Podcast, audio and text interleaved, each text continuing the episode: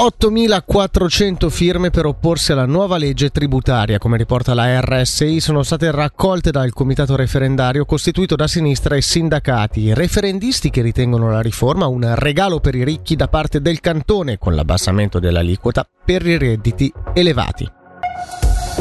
Dubai investe 185 milioni di franchi a Stabio. Presto nel comune del Mendrisiotto sorgerà un complesso con 180 appartamenti in 14 edifici, un'area fitness, un parco giochi e uno spazio di coworking. Sentiamo Federica Bassi. L'idea dovrebbe essere completata nel 2026 nell'ambito dell'espansione in Svizzera di una delle principali società immobiliari degli Emirati Arabi Uniti. Si tratta del primo progetto internazionale del produttore immobiliare di lusso MAG che ha sede nel Golfo. Secondo gli sviluppatori Stabio avrà un grande potenziale grazie ai lavoratori transfrontalieri e alla crescita delle imprese.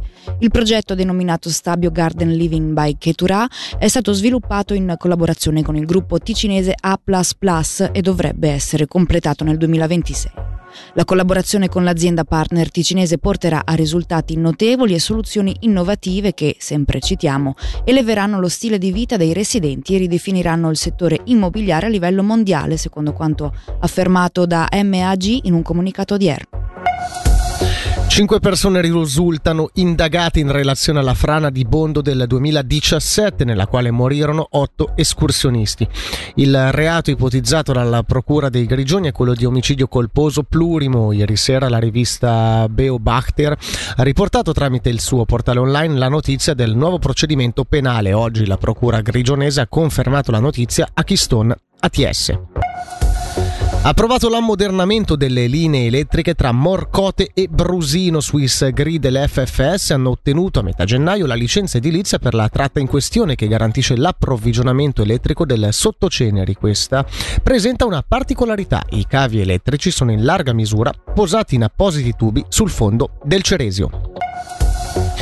La biodiversità passa anche dai bordi stradali, è per questo che l'Alleanza Territorio e Biodiversità e Pronatura hanno presentato delle schede per una gestione dei bordi stradali dedicate ai professionisti del verde al fine di favorirne la biodiversità.